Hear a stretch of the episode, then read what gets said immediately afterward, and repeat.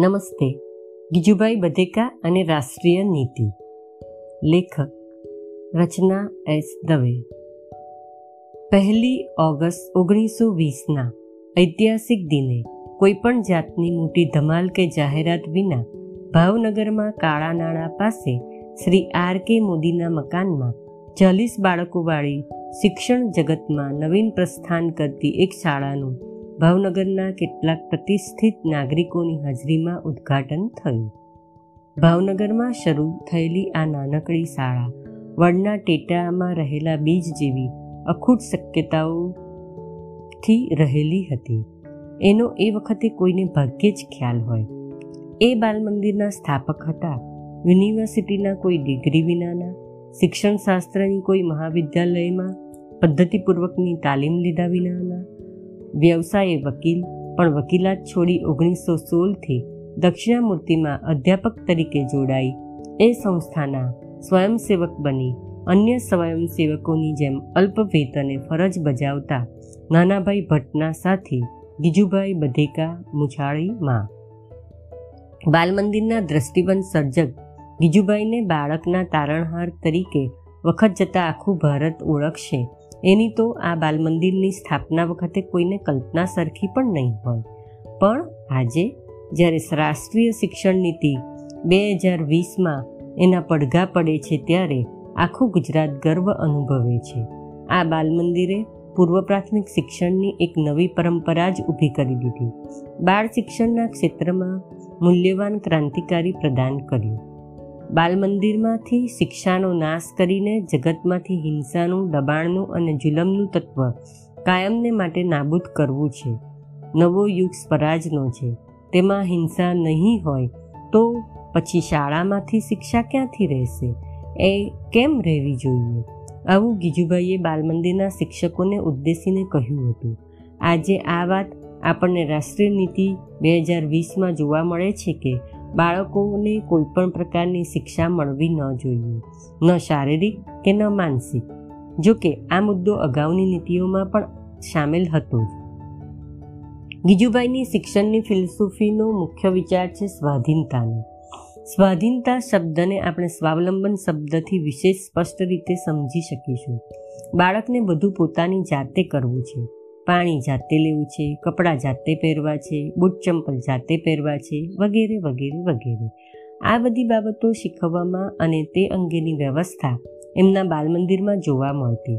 રાષ્ટ્રીય નીતિમાં બતાવ્યા મુજબ, આંગણવાડીના કેન્દ્રોને ઉચ્ચ ગુણવત્તાવાળા ભૌતિક સંસાધનો, રમતગમતના અદ્યતન સાધનો પૂરા પાડવામાં આવશે.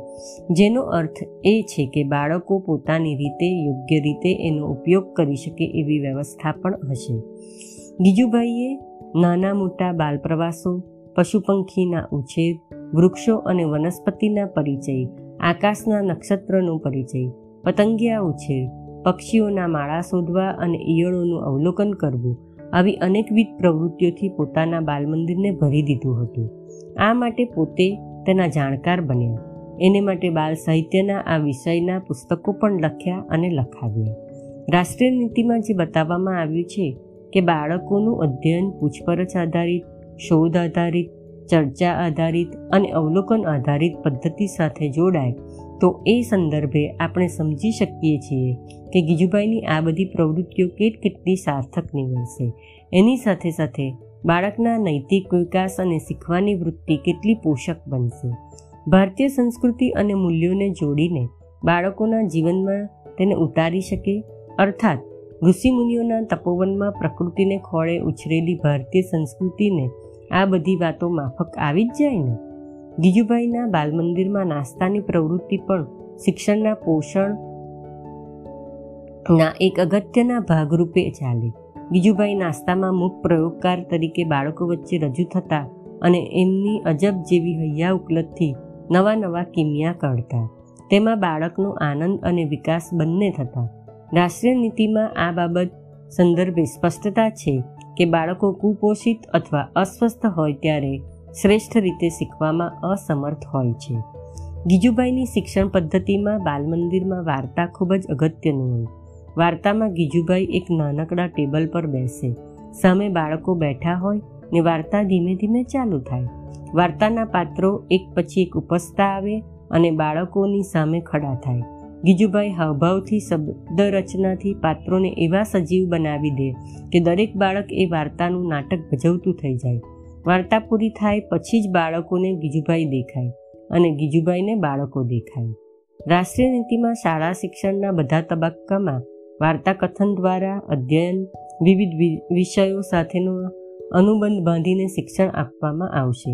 આજ સુધી કોઈએ ન આપ્યું હોય એવું વાર્તાનું શાસ્ત્ર પુસ્તક પણ આપી દીધું બીજુભાઈએ. રાષ્ટ્રીય નીતિમાં દરેક ભાષાને એક મનોરંજક અને સંવાદમક શૈલીમાં ભણાવવામાં આવશે એવું જણાવવામાં આવે છે, જે વાર્તા નાટક દ્વારા સુંદર રીતે પ્રયોજી શકાય છે. ગીજુભાઈના બાલમંદિરમાં સંગીત શિક્ષણને વિશેષ સ્થાન હતું. કલા કારીગરીનું શિક્ષણ પુસ્તકમાં વિગતથી બધી વાતો આલેખી છે. ગીતો, બાલગીતો, લોકગીતો, તાલભર્યા ગીતો, દાંડિયા રાસ મુખ્ય હતા. પછીથી નાચ અને નૃત્ય ગીત, કૂચ અને રાસડા ઉમેરાયા. ગ્રામોફોન, રેકોર્ડ, શાસ્ત્રીય સંગીત અને જોડકણા પણ એમની નજરમાંથી છટકી શક્યા ન હતા. ચિત્તની શાંતિ, જીવનનો આનંદ અને વિકાસપ્રદ અભિવ્યક્તિ માટે સંગીતનો ઉપયોગ ગીજુભાઈએ કર્યો. આ બધું ભાષા શિક્ષણમાં પણ મદદરૂપ થતું. સંગીત ઉપરાંત ચિત્ર શિક્ષણ, માટીકામ, સીવણ અને ભરતગૂંથણ, રંગોળીઓ વગેરે કલાઓનો પણ શિક્ષણ અને બાળકના વિકાસમાં ભરપૂર ઉપયોગ કર્યો. રાષ્ટ્રીય નીતિમાં સૂચવવામાં આવ્યું છે કે, કલા દ્વારા શિક્ષણના વર્ગખંડમાં થતા અધ્યયનને વધુ આનંદપ્રદ બનાવવા માટે રોજબરોજના વર્ગ વ્યવહારમાં સામેલ કરવામાં આવશે, જેથી અધ્યયન અને અધ્યાપનમાં ભારતીય સંસ્કૃતિ અને મૂલ્યો જોડીને વિદ્યાર્થીઓના જીવનમાં તેને ઉતારી શકાય.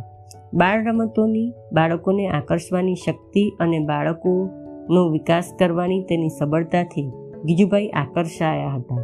છોકરા રે, હો રે, છોરો આવ્યો, શું શું લાવ્યું? જેવી રમતો ગીજુભાઈએ પહેલે દિવસથી જ શરૂ કરી હતી. તેઓ માનતા કે બાળકોના શિક્ષકો સાથેનો પ્રેમભર્યો સંબંધ ઊભો કરવામાં અને બાળકોના જીવનમાં શારીરિક તથા માનસિક વિકાસ કરવામાં ખૂબ ઉપયોગી થાય છે. રમતોથી બાળકો બાળકો વચ્ચેના સંબંધો પણ પ્રેમ અને આનંદ ભર્યા બને છે.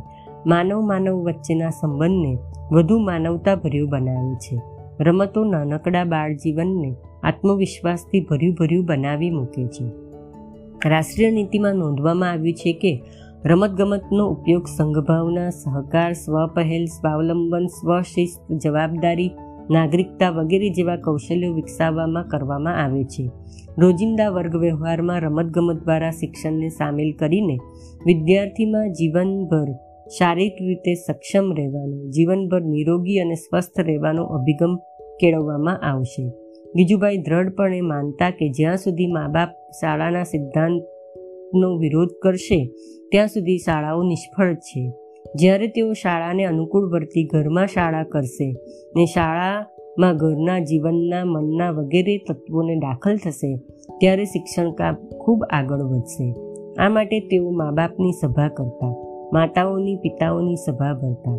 રાષ્ટ્રીય નીતિમાં પણ બતાવવામાં આવ્યું છે કે, વિદ્યાર્થીઓની શૈક્ષણિક અને અન્ય ક્ષમતાઓને સર્વાંગી વિકાસને પ્રોત્સાહન આપવા માટે વાલીઓને સંવેદનશીલ બનાવવામાં આવે. આ સિવાય માતૃભાષા શિક્ષણ, પરીક્ષાના વિકલ્પો, દિવ્યાંગ બાળકો, વિદ્યા વિસ્તાર જેવા કેટલાય પાસાઓ ઉપર એમનું ખેડાણ જોવા મળે છે. આર્સ દ્રષ્ટિ અને સૂક્ષ્મ વિવેક. આ બે ગીજુભાઈના આગવા બળ હતા. જેનું તૈયાર ભાથું ગુજરાતને મળ્યું છે. તેનો સ્વાદ હવે લગભગ વિશ્વ એ ચાખી લીધો છે. હવે આપણા સૌની ફરજ છે કે તેનું અમલીકરણ યથાયોગ્ય સ્વરૂપે થાય અને સાચા અર્થમાં બાલદેવોની ઉપાસના થાય અને એમનું આગવું સૂત્ર બાલદેવો ભવ સાર્થક થાય. અસ્તુ.